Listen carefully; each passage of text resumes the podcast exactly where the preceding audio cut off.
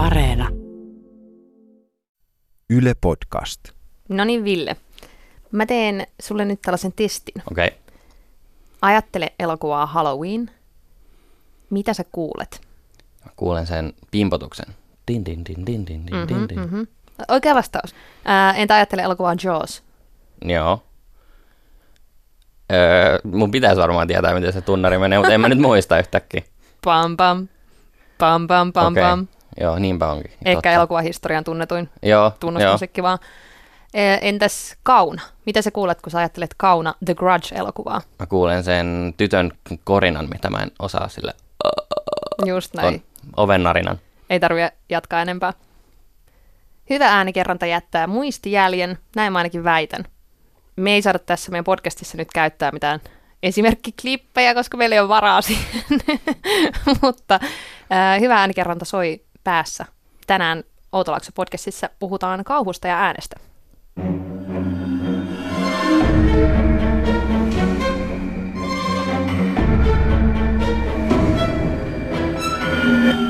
Outo Laakso. Podcast kauhusta. Tervetuloa Outolaakso-podcastin nyt neljännen jakson pariin. Jos olet ensimmäistä kertaa mukana, niin tämä podcast käsittelee kauhukulttuuria, sen kaikissa eri muodoissaan, elokuvia, kirjoja, pelejä ja niin edespäin. Ja täällä studiossa tänäänkin on minä, eli Ville Yliknuutila. Ja meikäläinen Sofia Tavast, moikka! Ja kuten tuossa introsta jo tulikin ehkä selville, niin tänään me puhutaan kauhusta ja kauhun äänistä. Ja väitetään muun muassa sellaista, että kauhu on äänistä riippuvaisin elokuvagenre, jos musikaalia ei oteta mukaan.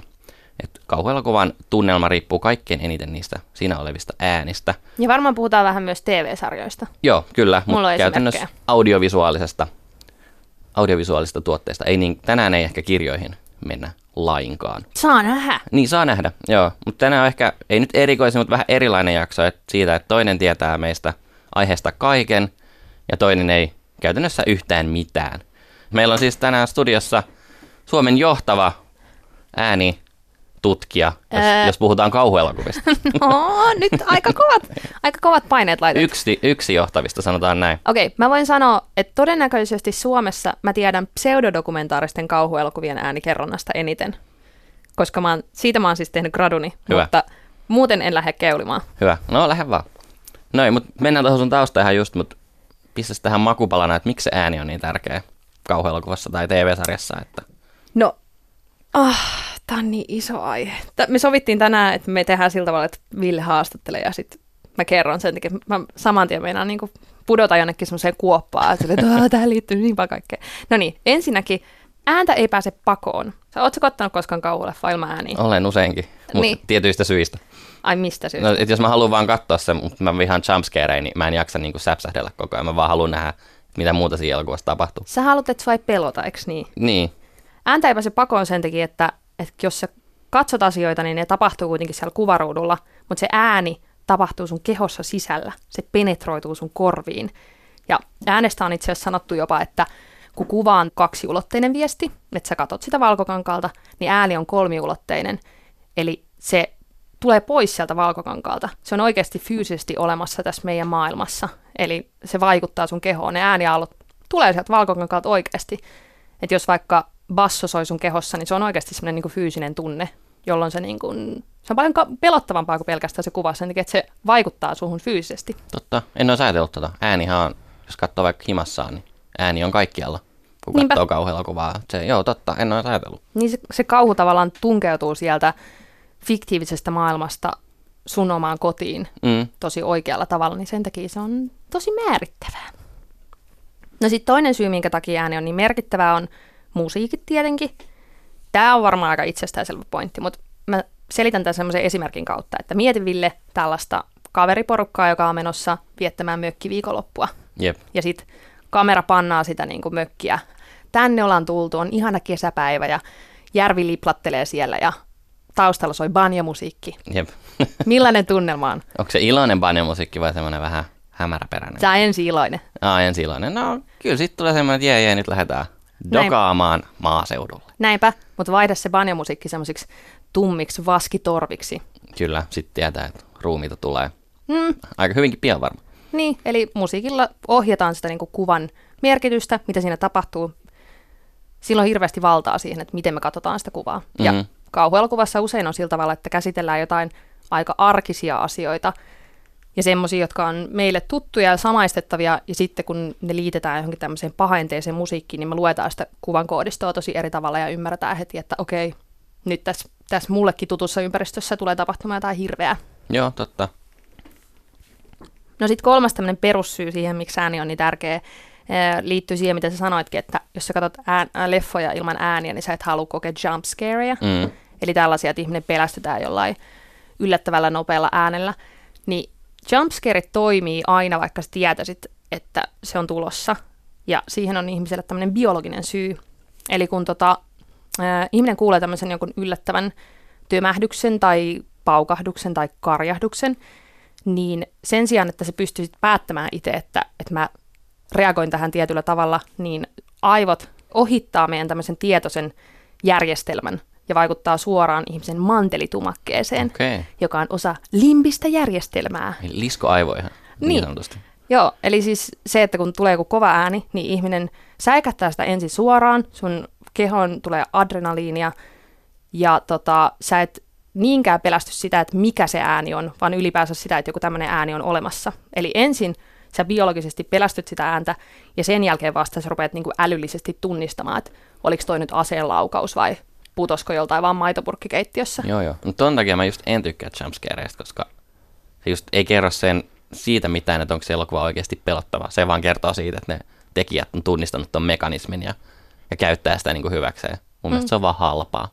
Niin, mutta kyllä toisaalta se on ihan hauskaakin välillä. On se välillä, mutta jos on semmoinen elokuva, että on kauhean tykitystä vaan, niin sitten se muuttuu silleen, että en mä halua tämmöistä katsoa. En mä halua koko ajan niin kuin säpsähdellä. Sitä ei pysty laittamaan pois päältä, koska se on semmoinen tavallaan tuonne metsästä ja keräilijä aikainen. Että ihmisen pitää olla varuilla, että jos sä kuulet kovan äänen, niin sun täytyy heti olla silleen, että no niin, nyt mä oon valppaana. Ja kauhuleffoissa käytetään tuota tosi paljon. Ja sen takia vaikka, että jos sulla on, vaikka sulla olisi semmoista musiikkia, tulee silleen tin tin tin tin tin niin. tin tin, ja sä tiedät, että kohta tulee, kohta tulee, kohta tulee, kohta tulee, ja sitten se tulee, niin sä säikähdät silti. Joo, tää oli just hyvä, kun oltiin sitä Hereditary, niin sieltä tuli tää The Nun-mainos, tai traileri, jonka molemmat oli nähnyt varmaan aika monta kertaa, ja siinä on yksi tämmöinen tosi tehokas jumpscare-kohta. Ja silti molemmat pelästys, vaikka me tiedettiin, että se tulee. Ne oli silleen, että nyt se tulee, nyt se tulee, nyt se tulee. Ah! Jep. Jep. Se on ihan totta, mutta mut se, ei ole, se ei ole sun vika. Se on sun biologian vika. Mutta tässä oli kolme tällaista perussyytä siihen, että miksi äänet on niin merkittäviä kauhussa. Ja kerrottakaa myös se, että, niinku, että, että mä oon sitten taas sellainen, että mua niinku ei, että tuossa niinku myöhemmin ehkä tulee ilmi, ja introssakin ehkä tuli ilmi, että mä en muista elokuvien äänistä tai elo- musiikeista oikeastaan yhtään mitään ikinä. Että ne ei ole mulla minkälainen faktori, kun mä katson elokuvaa. Et mä en ikinä tule elokuvista sanoa, että olipa hyvät äänet tai musiikit. Paitsi hyvin, hyvin harvoin, mutta silloinkaan kyse ei ole ikinä kauhuelokuvasta. Mä luulen, että aika monet ihmiset katsoo elokuvia tolleen. Mutta toivottavasti tämän jakson kuunneltua sä saat tästä sellaisia juttuja, että kun sä menet katsomaan kauhuelokuvaa, niin sä oikeasti myös kuuntelet sitä ja pystyt bongaamaan sieltä uudenlaisia asioita ja kauhuelokuva katsomiskokemuksesi muuttuu. Outo Laakso. Podcast kauhusta. Okei, mennään sitten vähän, vähän syvemmin Sofia sun taustoihin, että et miksi sä tiedät tästä aiheesta niin Ihana paljon. henkilöhaastattelu. Kyllä, no mutta kerro vähän, että kuulijat, kuulijat myös tietää, mm. varmasti kiinnostaa. Okei, niin siis mä oon tehnyt mun graduni pseudodokumentaaristen kauhuelokuvien äänikerronnasta, jotka on tällaisia niin kuin Blair Witch Projectin tyyppisiä muka dokumenttielokuvia, joita tuossa 2007 rupesi tulemaan aika paljon enemmän. Mä oon keskittynyt elokuviin Paranormal Activity ja tämmöisen espanjalaisen zombikauhun kuin Rek. Ja tota, niin, siis mä oon innostunut niistä pseudodokkareista ensinnäkin sen takia, että, että mua jotenkin aina kiehtoo kauhuelokuvissa semmoinen, jos pystytään vähän pohdiskelemaan sitä, että mitä jos ne kummitukset ja demonit oikeasti olisi olemassa. Niin, ne on aika arkisia sillä. Se on, siinä on, se on mielenkiintoisempaa kuin semmoinen spektaakkelimainen kauhu. Niin, koska niissä lainataan tavallaan semmoista mukamas dokumentaarista kuvastoa, tai ne näyttää sellaiset, kun sä olisit kuvannut ne jollain kännykkäkameralla tai, tai tota noin niin, kotivideokameralla, niin, tota, niin silloin ne niin skenaariot on myös paljon enemmän sellaisia, että täältä se näyttäisi sun makuhuoneessa, jos siellä kummittelisi demoni, ja mä oon aina fiilistellyt sellaista, että, että entä jos niin se, että kun sulla on unihalvaus, niin, niin se onkin oikeasti demoni. No tai, sehän on. Niin, tai tiedätkö mitä mä tarkoitan? Tiedän Semmoista, kyllä, niin kuin, joo. että leikitellään niin kuin sillä, että, että joo, nämä asiat on fiktiota, mutta täältä se näyttäisi, jos se olisikin totta. Kyllä, Tai sillä tavalla. joo. Ja siis sen takia mä innostuin noista pseudodokkarikauhuista. Ja toinen syy on se, että että kun ne on niin jännittäviä siitä, että niissä ei ole ollenkaan semmoista niin sävellettyä musiikkia, joka liittyy just siihen semmoiseen niin todellisuuden tavoittelemiseen tai semmoisen mielikuvan tavoittelemiseen, että ne on tosia, että niissä ei ole ollenkaan sellaista taustamusiikkia, mikä laitettaisiin päälle. Joo. Ja kun niin kuin tuossa puhuttiin, niin ne taustamusiikit on niin merkittäviä kauhuelokuvassa, niin se, että miten niin kuin sellaisessa pseudodokumentaarisessa kauhuelokuvassa pystytään tekemään pelottavia kohtauksia ilman niitä musiikkeja. Joo. Mä en nyt mene tässä jaksossa siihen pseudodokkarikauhuun niin paljon, koska on niin paljon sanottavaa ihan vaan äänestä ja elokuvasta, Joo. mutta sanottakoon, että tämä mun niin kuin erityisosaamisalue pyörii enemmän siellä niin kuin äänissä eikä niinkään musiikissa. Joo. Ja tämä on tapahtunut siis Turun yliopistossa ja mm. sitten myös Amerikassa. Joo, Amerikasta hain vähän tutkimustietoja. Siis Turun yliopiston mediatutkimuksesta mä oon valmistunut maisteriksi ja kävin kesällä opiskelemassa pari semmoista dok- tai yhden semmoisen dokkarikurssin ja sitten tämmöisen ää, kauhu amerikkalaisessa fiktiossa kurssin. Oli kyllä tosi hyvä Berkeley University. Joo. Suositella kaikille. Oli myös kallis. Niin, varmasti. No, mutta ehkä rahan arvoinen. Joo, Joten mutta kaikki, jotka kuuntelee, niin jos tarvitsette tuommoista asiantuntijaa, niin soittakaa Sofialle. Niin pseudodokumentaarisessa kauhuelokuvien Niin. äänikerronnassa. Kyllä sen perinteisestikin kauhuelokuvasta aika paljon tunnut tietävän. No, katsotaan. Niin, Joo, mutta kuitenkin se on, se on tota noin, niin, tämä on sinänsä tosi hauskaa, että että tämä on niin spesifi aihe. Ja Niin. sit, sit mä en ole pari vuotta nyt yhtään niin pohdiskellut näitä juttuja ja vähän palautin tuossa mieleeni, niin ai että, sinne suohon kyllä, Kyllä. sinne uppoaisi nopeasti. Mä, niin heti löytyisi paljon semmoisia, että entä sitten se ja se. Että hyvä, jos Ville vähän niin liidaa, koska mä Kyllä. lähden laukalle näissä asioissa. Hyvä. Siitä puheen ollen, eli nyt lähdetään sitten analysoimaan. Meillä oli ensimmäisenä aiheena täällä kauhuelokuvien äänimaailmat. Mutta otetaan vähän lämmittelyksi tai sellaisia, jotka on eri, erityisesti noussut, noussut tai jäänyt mieleen. Niin semmoinen yleinen fiilis, että millainen, millainen on hyvä äänikerronta elokuvassa. Kyllä. Ja siis äänikerronta, sanottakoon tässä, eli kaikki se, että miten äänet ja musiikki vaikuttaa tarinan kehitykseen, hahmojen kehitykseen, siihen, että mikä tunne ihmisellä syntyy tai yleisöllä syntyy sitä tarinaa kohtaan. Niin nämä kaikki asiat vaikuttaa äänikerrontaan. Joo. Öö, haluatko sä aloittaa, koska mun pitää vähän Ke- kasata ajatuksia. kasata ajatuksia. Niin. Okei, okay, no siis äh, mä tykkään sellaisista äänikerronnoista, sellaisesta äärike- äänikerronnasta, joka on aika hienovaraista. Eli siis hiljaisuus on mun ihanaa Joo, leffoissa. Se on kuitenkin kanssa aika harvinaista nykyään. niin on. Ja ylipäänsä tässä meidän hektisessä maailmassa, kun kaikki tungetaan niin täyteen, niin se on ihanaa, kun varsinkin kauhuleffat on semmoisia, että siinä jätetään tilaa sille hiljaisuudelle. Ja hiljaisuus ei ole koskaan vaan sellaista melun puutetta, vaan hiljaisuus rakennetaan just sillä, että tuntuu, että mitään ei kuulu, mutta oikeasti sähän kuulet siellä just Kuuluu semmoista jotain. pientä niin kuin narahtelua ja muuta. Jos me ollaan hetki hiljaa. Niin, Niin, eihän kyllä. tämä ole hirveän hiljasta Ei, ei. Kauhean Joo. vaikea, kun piti pidättää hengitystä. Niin, niin. saman tien sinne. Niin sen takia esimerkiksi mä tykkäsin niin paljon tuosta Paranormal Activitystä, jota, jota siinä gradussa tutkin, koska se on semmoinen leffa, mikä on tosi hiljainen. Siinä on paljon kohtauksia, missä siinä on siis perusjuoni on semmoinen, että on pariskunta, jota riivaa tämmöinen näkymätön demoni öisin. Ja iso osa kuvamateriaalista on sellaista, että, että kamera seisoo jalustalla niiden makuhuoneessa ja ne nukkuu siellä sängyssä. Ja sitten viiden minuutin kohtauksessa ainoa asia, mitä saattaa tapahtua, on se, että alakerrasta kuuluu joku tömähdys. Tai ei edes välttämättä tömähdys, vaan joku niin sellainen pieni rasahdus. Jep. Ja silti, kun mä katsoin sitä elokuvaa, niin mä olin ihan silleen, Niin. on hirveetä. että miten, miten semmoinen onnistutaan rakentamaan, mutta ai että kun niillä äänillä pystytään tekemään hienoja juttuja. Joo, kyllä itselläkin, niin kuin, että kontrastit jää yleensä mieleen, että on sellaisia, että on muuten on hiljasta ja sitten sit yhtäkkiä voi tapahtua jotain tosi, tosi äänekä, äänekästäkin, joka niin kuin, sit räjäyttää sen koko homman. Mutta kuten sanoin, niin mulla oli tosi vaikea etsiä niin sellaisia esimerkkejä, mutta niin kauna on jäänyt mulle mieleen, että siitä on jäänyt just se korina semmoisena niin ääni, äänileimana jotenkin, että sen muistaa aina. Ja sama, sama tuossa sitten tuossa The Ringissä on ehkä hyvin samaa genreä, mutta siinä kun se telkkari napsahtaa päälle, mm. niin se on aina jotenkin niin semmoinen terävä, terävä ja semmoinen kohahdus, mikä on jäänyt, että oh, nyt se taas lähtee. Mä kerron sulle kohta, että mikä toi juttu on, koska sille on nimi. Okei, okay. mutta tuossa kun puhuit tuosta anekdoottina vaan tuosta hiljaisuudesta, että elokuvissa hiljaisuus on tosi harvoin hiljaisuutta, mutta tässä uudessa tähtien sodassa tässä, tässä tota Last Jediissa, kun siinä on semmoinen pitkä, onko 10 sekunnin kohtaus, missä ei oikeasti ole yhtään ääntä, niin ihmiset meni valittamaan siitä, että että tuossa yhdessä kohtaa ei tullut mitään. Että siinä meni varmaan joku tek- tekninen vika ja meni pyytää rahojaan takaisin, että että tämä elokuva oli rikki. Oliko se se kohta, kun prinsessa Leija lentää avaruudessa? Ei, Ai. ei. Se on se, kun se prinsessa Leijan se kollega lentää sen avaruusaluksensa päin sitä jotain toista avaruusalusta ja tulee iso räjähdys. Niin siinähän, Aa. koska avaruudessa ei ole ääntä, Niin niin siinä tuli semmoinen täysin niin kuin, siinä ei ollut edes mitään suhinaa tai mitään. Mahtava juttu, että ne on Joo. jättänyt siihen tollasen. Mm. Mutta toi kertoo Ja just se on siitä. erittäin, se on tosi vaikuttava myös se hiljaisuus siinä, että se on hienoa. Mutta toi on just se, että, että pseudodokkarikauhuissa käytetään kanssa aika paljon sitä, että, että kun tulee tämmöisiä niin leikkauskohtia, niissä on hirveän tärkeää aina se, että esitellään, että tämä on kuvattu tällä kameralla, että sillä luodaan myös sitä todellisuutta, sen, niin kuin, että se nauhoituslaitteisto tehdään tosi näkyväksi, Joo, niin sit niissä on semmoisia kohtauksia, missä kamera laitetaan pois päältä, niin silloin tulee oikeasti täydellinen hiljaisuus, ja se niin kuin rytmittää sitä kanssa. Mutta se tuntuu myös omituiselta, kun sä katsot elokuvaa, ja se on oikeasti semmoista pyy. niin onkin, joo. Joo, no mutta hiljaisuus on siistiä.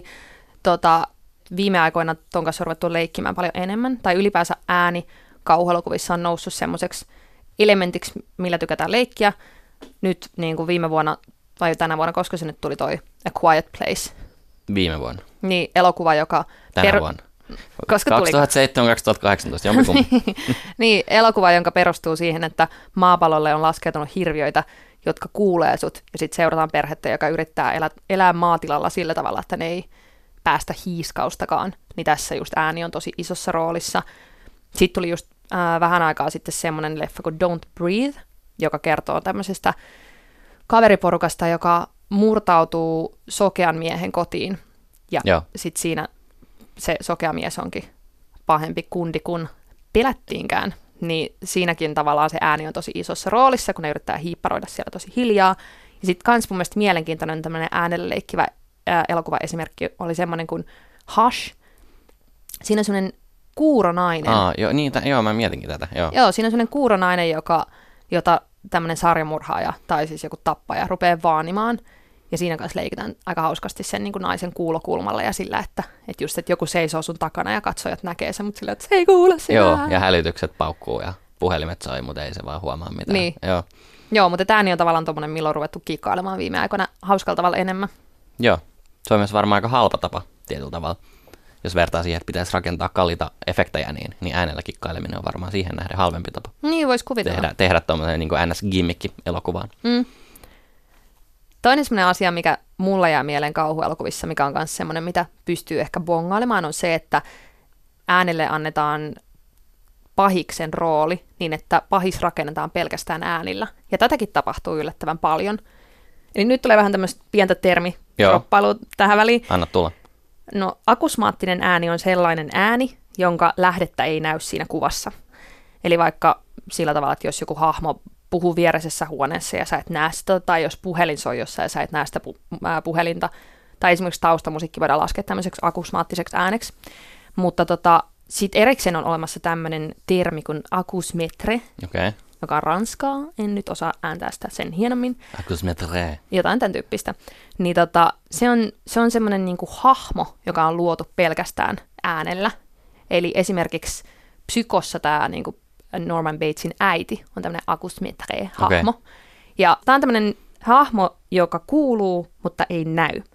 Ja usein ne on tosi pelottavia sen takia, että siihen, siihen liittyy semmoinen ajatus siitä, että kun jo, joku kuuluu tilassa, mutta sä et näe sitä, niin sä et pysty paikantamaan sitä, että missä se on, niin silloin sulla on tosi huono asema suhteessa siihen toiseen. Sillä toisella on paljon enemmän valtaa suhun. Joo. Eli tämmöisiin akusmetrejä-hahmoihin liitetään ää, paljon sellaista, että, että ne on niinku kaikkivoipaisia ja ne näkee muut hahmot siinä elokuvassa ja ne pystyy olemaan missä tahansa. Ja sitten vasta siinä vaiheessa elokuvaa, kun paljastetaan, että tosta se ääni kuuluikin, niin se menettää periaatteessa sen valtansa. Okay. Niin kuin esimerkiksi just se, se psykon äiti on tämmöinen, sitten avaruusseikkailu 2011, ei kun 2001, mikä se nyt on? 2001. 2001, niin siinä on tämä HAL, tämä tietokone. Joo. Se on myös kuuluisa esimerkki tämmöisestä. Mutta sitä käytetään myös kauhuelokuvissa vähän sellaisena, että et ei välttämättä maalailla niin, niin sitä, niin kuin, että tämä on nyt tämmöinen hahmo, tämmöinen, niin kuin, joka kulkee paikasta toiseen. Mutta ihan semmoisena pienenäkin, niin kuin, että lisätään semmoista karmivuuden tunnetta, niin kuin esimerkiksi vaikka Conjuring-elokuvassa, Mm. kun on näitä, että kuuluu koputuksia ympäri taloa, niin sit siitä tulee just semmoinen inhottava efekti, että mistä noi kuuluu ja kuka noi tekee, kun ne saattaa kuulua mistä tahansa. Joo, ja siinä on myös se taputus Kyllä. siinä yhdessä kohtaa. Niin nämä, nämä on just tämmöisiä niin klassisia. Onko Darth Vaderin hengitys tämmöinen? No se voi olla.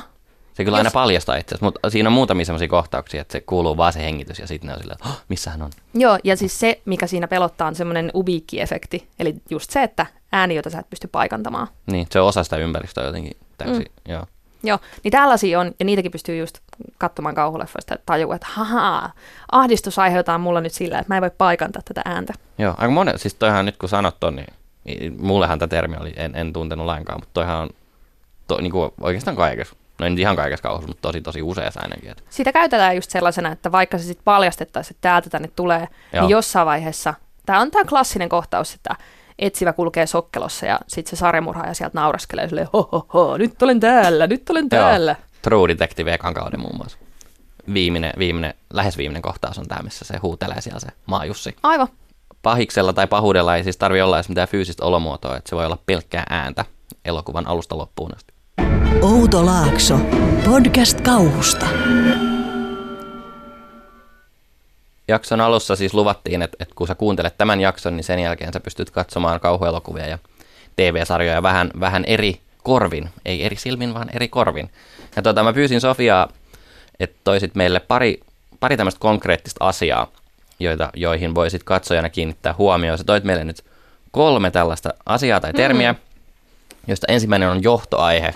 Kerro meille noviiseille, mikä ihme on johtoaihe. Joo, mä, mä mietin pari tämmöistä juttua, että mitä on niinku hauska bongailla. Joo. Sitten kun katsoo kauhua, niin näitä istuu teatteristoilla silleen, että Aivan, minä tiedän mikä tämä on. Kyllä, kyllä. Mä oon Joo. just semmonen ärsyttävä kauhuleffan katsoja nykyään. Tämän jakson jälkeen olet erittäin rasittavaa elokuvaseuraa. just niin, onneksi olkoon.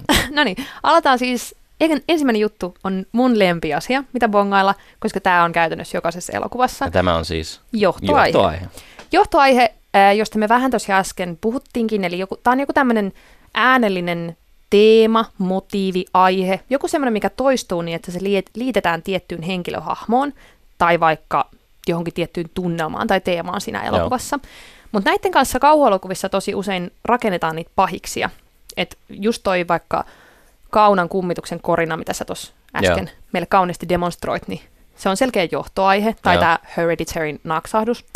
Niin se on tavallaan semmoinen, että kun sä kuulet sen, niin sä yhdistät sen aina siihen pahikseen. Mutta se voidaan tehdä myös niin kuin vaikka musiikilla, tai siis tehdäänkin tosi usein. Esimerkiksi Star Warsissa tosi klassinen Darth Vaderin teema. Joo. Pa, pa, pa, pa, pa, pa. Joo. Ja johtoaihe voi kehittyä siinä elokuvan aikana, varsinkin jos miettii noita niin musiikillisia teemoja. Ne on usein semmoisia, että ne soitetaan sille voimakkaasti tai sitten vähän surullisesti. Et jos vaikka kuuntelee Darth, Va- Darth Vaderia kuin Star Warsia, niin jokaisella hahmolla on tosi selkeät omat johtoaiheet, ja sitten aina riippuen siitä, että mitä siinä kohtauksessa tapahtuu, niin soitaanko niin leijan teema pirtsakasti vai surullisesti. Et ne on itse asiassa aika sellaisia, sitten tulee vähän semmoinen olo, että tämä on niin yksinkertaista. Niin, mutta ei sitä, ei sitä huomaa, jos ei osaa kuunnella. Sitä ei huomaa, mutta sitten kun niitä rupeaa kuuntelemaan, niin on vähän semmoinen, että oh god, tää on niin rautalankaa. Ne on usein tosi semmoisia. Mutta kauhuelokuvissa johtoaiheita käytetään tosi paljon just sillä, että ilmoitetaan yleisölle, että nyt pahuus on saapunut paikalle. Että vaikka tämä The Ringin televisio, kun se sähähtää Napsahtaa päälle, päälle, joo. ja sä kuulet sen niin kuin sähinän, mikä siitä tulee, niin silloin yleisö tietää, että nyt Samara ilmestyy kohta jostain nurkan takaa. Ja silloin, jos sä niin osaat bongata niitä johtoaiheita sieltä, niin sä voit vähän lukea sitä juontakin eri tavalla, että, että, että jos huomaa, että tietynlaisissa jännityskohtauksissa tulee aina joku sellainen pam pam pam pam pam pam, niin sitten kun se tuleekin jossain semmoisessa koht- kohtauksessa, missä olettaisit, että täällähän piti olla arkinen tilanne, niin sä tiedät, että no niin, kohta taas tapahtuu jotain jännittävää. Voiko pahis toimia ilman johtoaiheita? Jos se on jotenkin istutettu tosi tarkkaa elokuvan alkuvaiheella vaikka, että aina kun pahis tulee, niin tulee tämä pimpelipom. Mutta sitten voi, jos pahis tuleekin ilmasta pimpelipommia, niin tuleeko katsojalle jotenkin hämmentynyt olo? Se olisi tosi outoa Niin. itse asiassa, koska se on niin vahva semmoinen, se sidotaan siihen tunteeseen, mikä Joo. sulla on sitä kohtaa. Mun mielestä yksi siisteimpiä tämmöisiä johtoaiheita on Silent Hill-elokuvassa, kun on tämä sumutorvi, torvi, Aa, torvi, joo. sumutorvi. Hälytys. Miksi mä en osaa sanoa tuota? Sumutorvi. sumutorvi, se hälytys, joka tulee, se on niin paha enteinen ja hirveä. Mutta sehän nyt on ihan luontevaakin, että kun lähtee semmoinen hirveä hälytystorvi soimaan, niin ihmisiä tulee semmoinen olo, että "Aah, bunkkeriin. Kyllä. Se on tosi tyylikäs sellainen. Sitten hauska esimerkiksi perjantai 13. päivä elokuvassa tämä Jasonin johtoaihe on semmoinen, monet tietää se kikiki, kikiki, jotka tulee sanoista kill mom. Okei. Okay. Eli se tota, se kertoo vähän sen elokuvan juonesta, että paljastuu, että kuka se tappaja onkin. Siellä on En, enpä tuollaistakaan taas tiennyt. Aina, aina oppii, kun tätä tekee. Mm, Predatorilla on hauska, vaikka ei nyt suoranaista kauhua, se on semmoinen naksutus, kun se tulee, kuuluu metsässä, kun tulee semmoinen, en, mä en osaa sitä imitoida, mutta Ei ihmisääni voi tehdä. ihme, ei, ei okei, okay, Joo. olko. Joo, mutta just se, että, että ne voi olla jota, joko semmoisia, minkä se pahis tekee, semmoisia ääniä, jotka kuuluu diegeettisessä maailmassa, tai sitten sellaisia, jotka on niinku taustamusiikkia ei-diegeettisessä maailmassa. No avaappa nämä termit nyt. No niin, tämä on mun seuraava asia, Kyllä. mitä ihmiset voi bongailla elokuvista. Monet varmaan tietääkin vähän tämmöisen elokuvakerronnan perusjuttuja, eli diegeettiset asiat, jotka tapahtuu tarinamaailman sisällä, eli vaikka äänissä semmoiset äänet, mitkä henkilöhahmot kuulee, eli vaikka dialogia, just se, kun puhelin soi tai, Joo. tai jos Predator korahtaa, niin elokuvan he, hahmot kuulee sen, ja sitten taas ei-diegeettinen ääni, eli taustamusiikit, voiceover, monologit, tämän tyyppiset jutut. Ja näitä käytetään aika paljon kauhussa sellaisena, että niillä leikitellään. Ja tämä on niinku se asia, mitä mun mielestä voisi bongata kauhuleffasta. Eli se, että kun ei ole ihan varma, että onko tämä diegeettinen ääni vai ei-diegeettinen ääni. Eli sä et tiedä, että onko tämä nyt jotain taustamusiikkia vai onko tämä jotain sellaista, mitä nuo hahmotkin kuulee. Et esimerkiksi Paranormal Activityssä on, sillä demonilla on tosi selkeä johtoaihe, tämmöinen niin kuin humina, Joo. jumputus, joka alkaa kuulua. Se on myös aika semmoinen perinteinen kauhujuttu, että se on semmoinen matala ääni, jota sä et välttämättä, jos ei siinä kiinnitä huomiota, niin sä et oikeastaan edes kuule sitä, mutta se vaihtaa sitä tunnelmaa sillä tavalla, että sitten kun se lähtee käyntiin, niin sulla on semmoinen olo, että tästä, jotenkin tästä tilanteesta tuli epämiellyttävä, Joo. ja silloin se demoni on niin kuin siinä paikalla.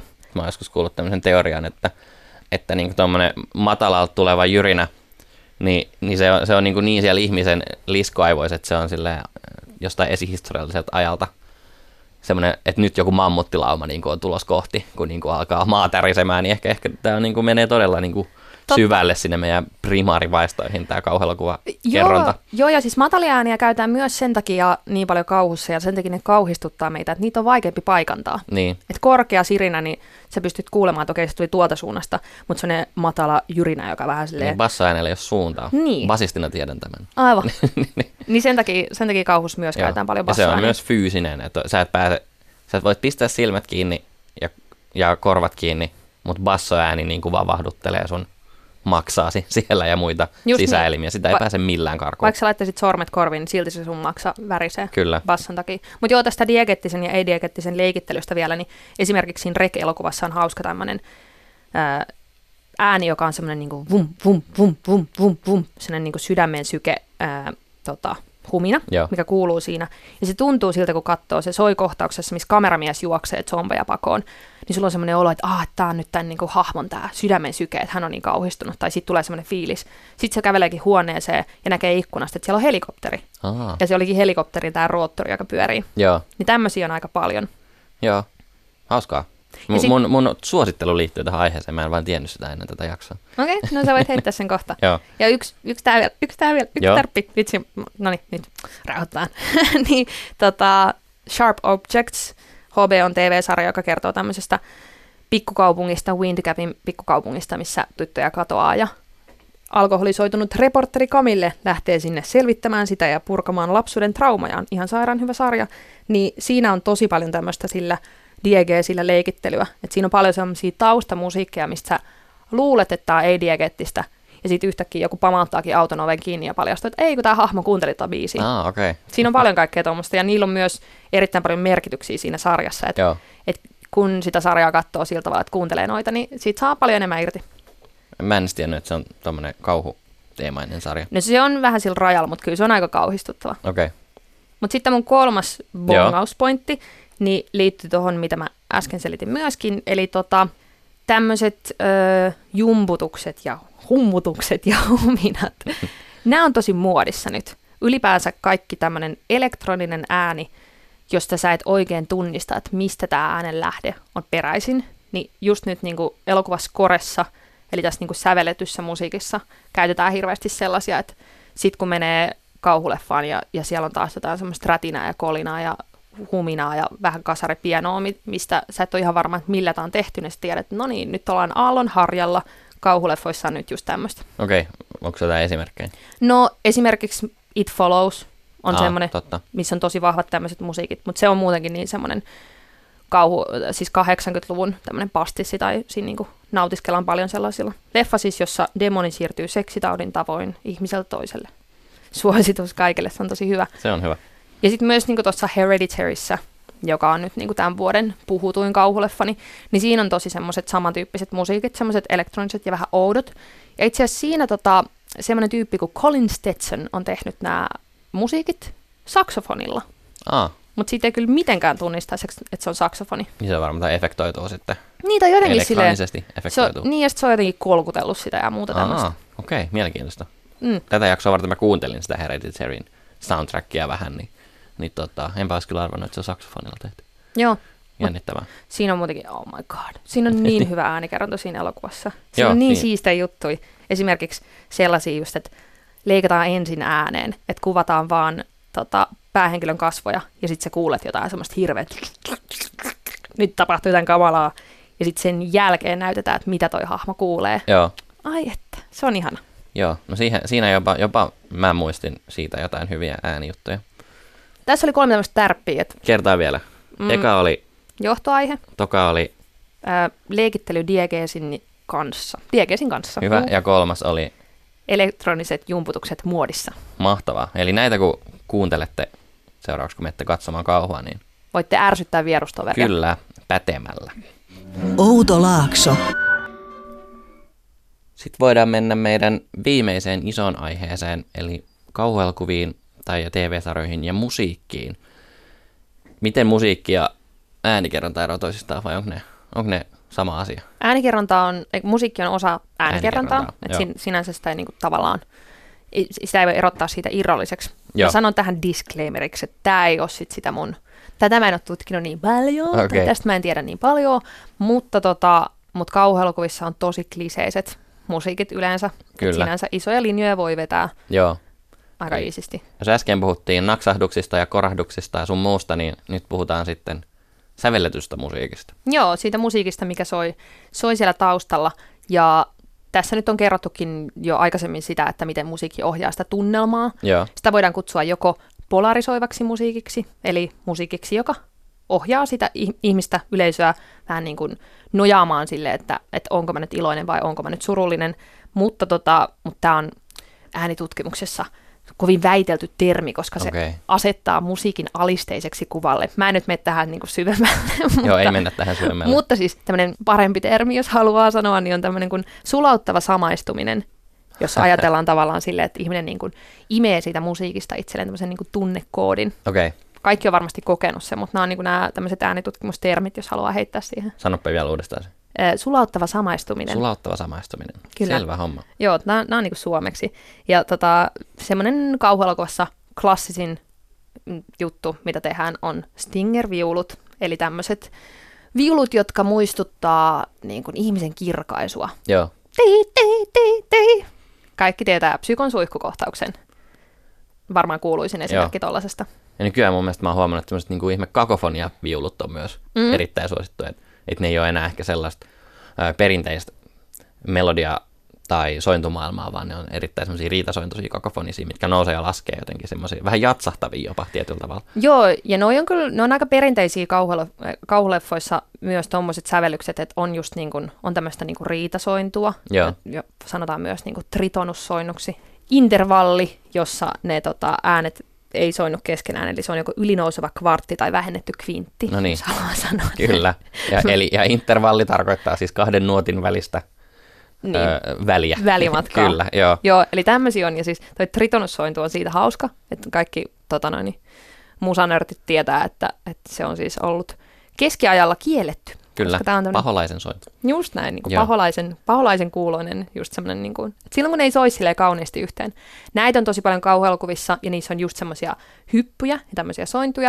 Ja sitten toinen toi, kun sä sanoit, että vähän semmoinen jatsahtava, niin Joo. mä luulen, että se mitä sä tarkoitat on se, että, että kauhuleffoissa on paljon kromaattisia asteikoita, eli sitä, että juoksutetaan säveliä niin, että käydään mustilla koskettimilla. Joo, eli jokaisella väli, välisävelellä tai nuotilla. Joo, eli Joo. Se, se just muuttaa sen tunnelman siitä, että se ei ole sellainen kepeä la la la la la la la, vaan, vaan kromaattinen, mä en rupea laulaa sitä. Joo, No, joo, jos Tritonuksen haluaa kuulla, kuulla, niin myös heavy metallissaan paljon käytetään ja tietysti Black Sabbathin kappale Black Sabbath on tästä varmaan kaikkiin tunnetuin esimerkki. Ah, okay, Sen takiahan se silloin joskus aikoinaan vähän aiheutti jopa 70-luvulla pientä, pientä tällaista polemiikkia, että miten tällaista tritonussointua nyt voi käyttää popmusiikissa. Keskiaikaiset arvot nousivat Kyllä, yhtäkkiä joo. 70-luvulla. Joo, ää, niin, mä mietin vähän, mä koitin itse miettiä, että, että, että, että millaisia niin yhteisiä piirteitä kauhuelokuva musiikilla on. Sellaisella, mikä on sävelletty kauhuelokuvaa varten. No nämä on, nämä on semmoisia, sit, sit tosi usein on tota, kaikki tämmöisiä pimpotuksia. Joo, Että hypitään just kahden sävelen välillä tosi paljon. ne on tosi niin atonaalisia, että, että niistä, niistä puuttuu selkeät melodiat. Mä itse kirjoitin tänne, että ne, mun mielestä ne niin kuin, ei oikein ikinä ala mistään eikä lopu mihinkään. Että ne on enemmän semmoisia mattoja, mitä voisi jatkaa, Mm. vaan niin kuin ikuisesti. Että niitä saatetaan varjoida vähän, mutta, mutta niissä ei ole selkeät melodiakoukkuja tai tämmöisiä melodiahuippuja. Niin paitsi johtoaiheessa joskus on. Niin, Mutta se, joo, se on totta, että semmoisella niin taustoissa varsinkin käytetään just tommosia atonaalisia ja vähän tommosia just riitasointuisia intervalleja, ja niillä usein viestitään tämmöistä niin järjen menettämistä. Joo. Että se on tavallaan se, että se tunnelma on just semmoinen, että sun pää menee vähän sekaisin, koska useimmiten kun ihminen kuuntelee jotain länsimaalaista musiikkia, niin sä osaat suurin piirtein laulaa sen melodian loppuun asti, vaikka sä et olisi kuullut sitä biisiä koskaan. Niin. joo. Niin jotenkin mä mietin, että ne on aika jotenkin semmoisia kerrosmaisia myös yleensä. Että siellä on se joku niinku, ihan se niinku joku tausta, tosi yksinkertainen juttu, minkä päällä voidaan sitten tuoda tasoja useampia ja useampia ja useampia, ja sitten niitä voidaan taas niinku purkaa siitä pois. No nyt ehkä pitää sanoa, että me molemmat tehdään myös musiikkia tahoillamme ja myös yhdessä, niin tota, että ne on semmoisia niinku post-rokahtavia jopa nämä. Eli tällaisia hirveä mun mielestä sellaisia, että niissä ei koitetakaan tehdä mitään ehkä mieleenpainuvaa melodiaa, vaan ne on tosi semmoisia jotenkin mattoja. Ne on aalto, aaltomaisia. Joo, ja toi on varsinkin, toi kuvaa nykyaikaista kauhuelokuvan säveltämistä vielä entistä enemmän, koska just se, että 70-luvulla, 80-luvulla tehtiin enemmän vielä tämmöisiä selkeitä teemoja. Ja jos miettii vaikka jotain The Ringia esimerkiksi, niin siinäkin sillä niin kuin Samaralla on sen televisiojohtoaiheen lisäksi myös tosi selkeä tämmöinen kappale, tämmöinen teema, Joo. mutta just sitä elokuvaa oikein voi katsoa sillä tavalla, että, että siinä varjoidaan sitä todella silleen, että onko sun sympatiat tämän demonikumituslapsen puolella vai ei, että soitetaanko se niinku duuri, duurisoinnuilla vai mollisoinnuilla, niin Joo. hänellä on tämmöinen selkeä teema. Mutta mä oon pistänyt tänne myös, että mikä yhteisiä piirteitä kauhuelokuvia alkuperäismusiikilla on. Niin mulla on täällä myös, että ne, että ne ei jää mieleen, ainakaan mulle. On ne klassikot, jotka niin tietyllä tavalla kaikki muistaa. Mutta nyt sä mainitsit tämän The Ringin. Niin jos joku pistäisi aseen mun ohi mulle ja sanoisi, että hyräile, hyräile joku biisi The Ringin soundtrackilta, niin ei kyllä tulisi yhtään mieleen. Niin, mutta elokuvan musiikki on muutenkin, se on tosi vaikeaa tehdä semmoinen ikimuistoinen, unohtumaton melodia, jos se ei ole tavallaan laului eikä sanoi. Joo. Et ylipäänsä sille, että ne klassikot erottuu kyllä ihan syystä. Se on totta. Että sit sulla on vaikka joku manaaja, joka, no sitä on vaikea laulaa, mutta niin. Niin. siis silleen, että sit jos sä kuulet sen, niin se, sulla tulee heti kyllä se tietty elokuva mieleen. Se on totta.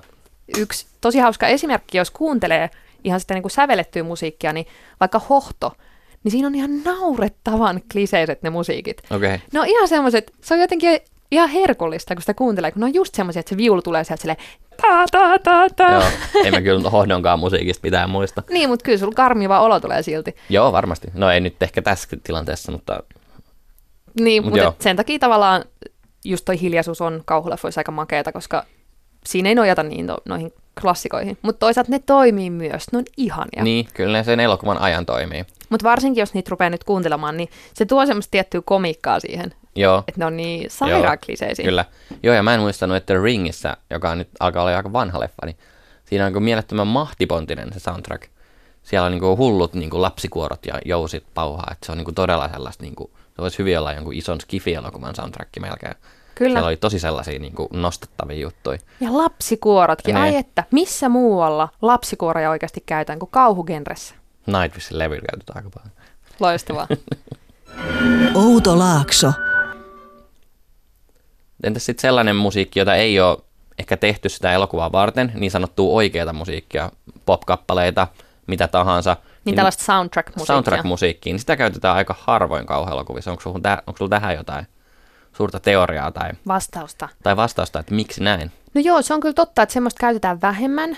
Ö, jos kauhuleffoissa käytetään tämmöisiä niin ei-original score-biisejä, niin ne on yleensä alkumusiikkien kohdalla Joo, tai loppumusiikkien kohdalla. kyllä. Eli tuommoisia kappaleita käytetään yleensä leffoissa sillä tavalla, että sä yrität juurruttaa sen elokuvan vaikka johonkin tiettyyn aikakauteen. No myös semmoisia usein, että ihmisillä on hirveän vahvat omat suhteet niihin biiseihin. Joo, Että tavallaan se poistaa semmoista tiettyä omakohtaisuutta, jos se kappale on hirveän tunnistettava. Tai jos siinä on vaikka jotain sanotuksia, niin niitä on periaatteessa vähän vaikea hallita.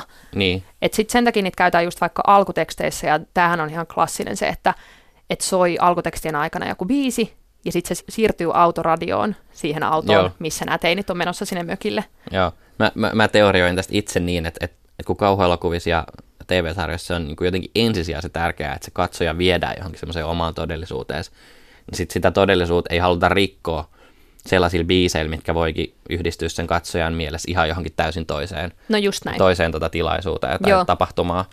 Toisaalta se on, biisejä käytetään myös sellaisessa, että vähän niin kuin repästää ihminen irti sieltä elokuvasta Joo. usein loppukohtauksen aikana.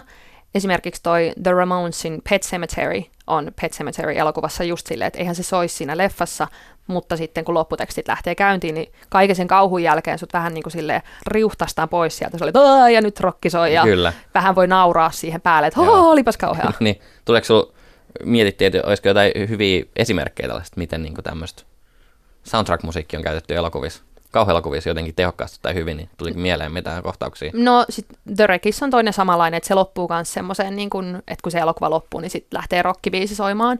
Tuommoisia on aika paljon. Mutta tota, kyllä käytetään niin kuin, ihan siellä elokuvan aikanakin, usein just alkukohtauksissa, kun luodaan niitä niin kuin tunnelmia. Get Out-elokuvassa on tosi hienosti siinä alussa luotu tunnelmaa erilaisilla kappaleilla. Me ollaan puhuttu tästä aikaisemminkin, Joo. että miten, miten siinä käytetään semmoista niin rockabilly-musiikkia luomaan semmoista vähän rasistista fiilistä, ja sitten taas toisaalta seuraavassa kohtauksessa soi Childish Gambinon biisi, missä sanotuksissa sanotaan jo, että hei, ne jahtaavat sua, lähde pakoon. Jep. Että tämmöisiä on, tämmöisiä on niin jonkin verran. Ja sitten tota, yksi semmoinen klassinen esimerkki kontrapunktista on elokuvassa, Eli mistä? mä kerron, ja just, elokuvassa Kellopeli Appelsiini. Joo, Eli kontrapunkti on tämmöinen, että käytetään jotain biisiä, jonka tunnelma on täysin päinvastainen sen elokuvan kohtauksen kanssa, ja lisätään sillä sitä ristiriitaisuutta ja usein karmivuutta. joo, Et elokuvassa Kellopeli Appelsiini just tämä päähenkilö laulaa musikaalikappaletta Singing in the Rain samalla kun ne pahoinpitelee ja raiskaa semmoista pariskuntaa. Ja siitä tulee katsojalle tosi häirintynyt olo, kun joku vetelee semmoista iloista musikaalibiisiä ja samalla mäimyttää jollain golfmailalla. joo. Mä, mäkin, mulla tuli kaksi alkutekstikohtausta vielä mieleen. Nämä ei ole hirveän hyviä elokuvia, mutta ne on jäänyt mulle jostain syystä mieleen. Toinen on niinkin klassinen, kun tiedän mitä teit viime kesänä, niin siinä on tämä, missä soi Type O Negative Summer Breeze. Ei nyt ole mikään niinku suuri hitti, mutta tämmöisen niinku metallibändin. Ja sitten siinä samalla kuvataan semmoista niinku aamuyöstä merta, menee semmoinen helikopterikuva. Se ei niinku alkukohtaus on ehkä hienoin kohtaus siinä koko elokuvassa. että se on niinku tosi jylhää maisema ja sitten Type O Negative soi siinä. Ja sitten toinen, myös la- erittäin laadukas elokuva on tämä Blair Witch Project 2, Book of Shadows, jossa soi Tämä oli irania. Joo, niin, niin ei se nyt oikeasti ole hirveän hyvä leffa. Mutta se alku on hieno, siinä kuvataan tämmöistä, itse asiassa on tosi samanlainen kuin tämä Tiedän mitä teit viime kesänä. Siinä vaan kuvataan metsää, tämmöistä niin syksystä metsämaisemaa, ja sitten siinä soi toi Marilyn Mansonin Disposable Teens, joka on niin kuin, no molemmat tosi hyviä biisejä, ja se sopii jotenkin siihen meininkiin. Tuommoista musiikkia käytetään usein luomaan just tätä tunnelmaa, mitä sä kuvasit äsken. Eli sellaista jotenkin universaalisti samaistettavaa fiilistä. Joo. Eli sillä tavallaan luodaan sen elokuvan maailma ja vähän niin kuin sanotaan, että tämä on tämä kappale, minkä säkin oot kuullut ja niin kuin vedetään ihminen sisään sinne. Mutta sitten sitä käytetään myös esimerkiksi tuossa Handmaid's Tale-sarjassa, että sulla näytetään jotain tosi hirveätä siinä Joo. kohtauksessa, jotakuta niin kuin pahoinpidellään tai raiskataan tai mitä liian, siinä nyt tapahtuu kaikkea hirveätä. Ja se on ihan sietämätöntä katsoa, kunnes se soundtrack-biisi isketään päälle, niin silloin katsoja tavallaan astuu ulos siitä kohtauksesta ja siitä hirvittävyydestä, joka on ollut tosi henkilökohtaista ja intiimiä, tuleekin sellaista universaalia, että ja tällaista kaikkea tapahtuu maailmassa, niin silloin se on paljon siedettävämpi se kohtaus. Niin Handmaid's Taleissa on tos, tota tosi paljon. Joo, mä itse asiassa kuuntelin tätä myös Ylellä olevaa tätä television Tiiliskivet-sarjaa, missä oli Handmaid's Taleista, niin siinä oli hyvä pointti niistä varsinkin ekan kauden musiikeista, jotka on semmoisia tosi just atonaalisia, siinä on pitkiä sointuja, jotka, jotka tota, liukuen vaihtuu toiseen, ne kuulostaa kuin sireeniltä. Eli siinäkin on vähän tätä die, diegeettisiä ja ei-diegeettisiä, että, että onko tämä nyt sireeni, joka kuuluu tässä maailmassa vai onko se niinku tota musiikki, joka ei ole siinä maailmassa, että se on aika hienosti tehty. No kyllä me nyt aika paljon keksittiin sanottavaa näistä kauhuleffan musiikeista. Joo, yllättävän paljon siihen nähdä, että mä en edes ikinä kuuntele niitä. Toi on semmoinen asia, että sit kun niitä rupeaa kuuntelemaan, niin sieltä löytää todella makeita juttuja. Niin. Sitten vielä perinteisesti jakson loppuun aina aiheeseen liittyvä suositus. Sofia, aloita sä tällä kertaa. No right. Mä oon nyt heittänyt aika paljon tämmöisiä tärppejä tässä pitkin jaksoa, joten mä otin mun suositukseksi tämmöisen teoreettisen kirjan. Et jos nämä aiheet kiinnostaa enemmän, jos haluaa saada nimiä näiden mun kaikkien heittämien termien taustalle ja lukea siitä lisää, niin tota, tämmöinen kirja kuin Philip Haywardin Terror Tracks on mun mielestä tosi hauska. Se on siis semmoinen tota, tieteellinen artikkelikokoelma, missä erilaiset äänitutkijat on analysoinut eri kauhuelokuvien äänikerrontoja. Et sieltä löytyy esimerkiksi just Blair Witch Project ja, ja On Manaajasta ja muuta. Et on käyty läpi semmoisia yksityiskohtaisia kuvauksia, että miten näissä leffoissa on just tehty äänet. Se on tosi hauska. Ja sitten toinen, ö, joka voi olla ehkä vähän helpommin saatavilla käsiinsä, on suomalainen tämmöinen kuin Susanna Välimäen Miten sota soi. Se ei ole nyt kauhuelokuva tämmöistä äänitutkimusta, mutta siinä on tosi selkeästi avattu ylipäänsä kaiken elokuvan äänikerrontaa. Ja toi on semmoinen, jonka kun lukee, niin, niin on kyllä tosi kartalla siitä, että miten äänikerrontaa rakennetaan. Pystyykö näitä lukemaan ilman akateemista taustaa? Joo, kyllä pystyy. Okei. Okay. No ei, ei siis, no ei oikeasti, no, no on tosi helppolukuisia, varsinkin se Susanna Välimäki on, se on muutenkin ihan mahtava luennoitsija ja hyvä tyyppi. Okei. Okay. Mun suositus, tämä oli ehkä vaikein suositus tähän mennessä koko meidän loistavan podcastin historiasta, koska soundtrackit ei tosiaan oikein jää mun mieleen.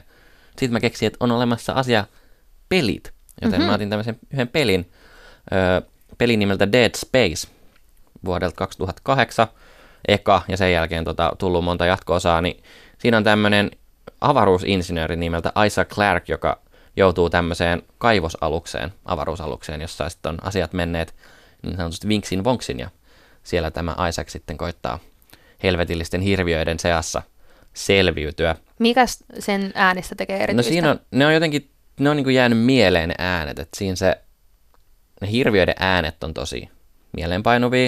Että mä luin, mä luin eilen jonkun tämän äänisuunnittelijan haastattelun, niin on esimerkiksi käynyt metroja niin kuin äänittämässä ja sitten niistä muokannut niitä hirviöiden semmoisia korkeita kiljaisuja sun muita. Et, et ne on tosi jotenkin semmoisia siinä on myös se kontrasti, että ensin voi olla tosi hiljasta, sitten yhtäkkiä iskee 80 desibeliä korvaan, kun joku hirviö tulee ikkunan läpi, että et se on todella tota, fyysinen jopa se kokemus. Okay. Ja sitten myös se hirviöiden mäiskintä on onnistuttu tekemään jotenkin tosi lihalliseksi, että se on niinku jotenkin tosi semmoista kosteita se äänimaailma. Ja siellä on myös paljon semmoista, että, että puhuttiin tästä diegeettisestä ja ei-diegeettisestä, diegeettisestä, että kun siinä musiikissa ei oikein ikinä voi olla varma, että tuleeko sitä, onko se nyt soundtrackia vai onko tämä niin kuin pelin sisäistä maailmaa. Että se tosi hyvin se musiikki, musiikkikin niin kuin ruokkii semmoista vainoharhasta tunnelmaa. Että onko tämä nyt vain jotain patarumpua vai onko tuolla niin kuin nurkan takaa joku hirviö mäiskimässä niin kuin jotain ihmistä, niin se on, pitää koko ajan silleen varpaillaan. Eli Dead Space. Okei. Okay. Hei, tämä oli Outolaakso kauhu- ja äänijakso. Kyllä. To- toivottavasti opitte uutta. Mä ainakin opin paljon. No niin, kiva kuulla. Oli hauska päästä jauhamaan näistä aiheista kerrankin sille keskeytyksettä. Kyllä. Joku oikeasti halusi kuulla, kun mä puhun mun gradusta. Oi että. Hei, kiva kun kuuntelit. Joo, mun puolesta myös kiitos ja ensi kertaa. No niin, moikka. Moi moi. Jos haluat jatkaa keskustelua, kommentoida, kritisoida, väittää vastaan tai kertoa omia esimerkkejä. Tai ehdottaa uusia aiheita, niin ainakin mut löytää Twitteristä nimeltä Ville YK. Ja mut löytää Instagramista. Mun nikki on Tufia. Jos haluat muutenkin lisää Outolaaksoa, niin meidät löytää Facebookista. Laita haku Outolaakso ja tuu juttelemaan. Yle Podcast.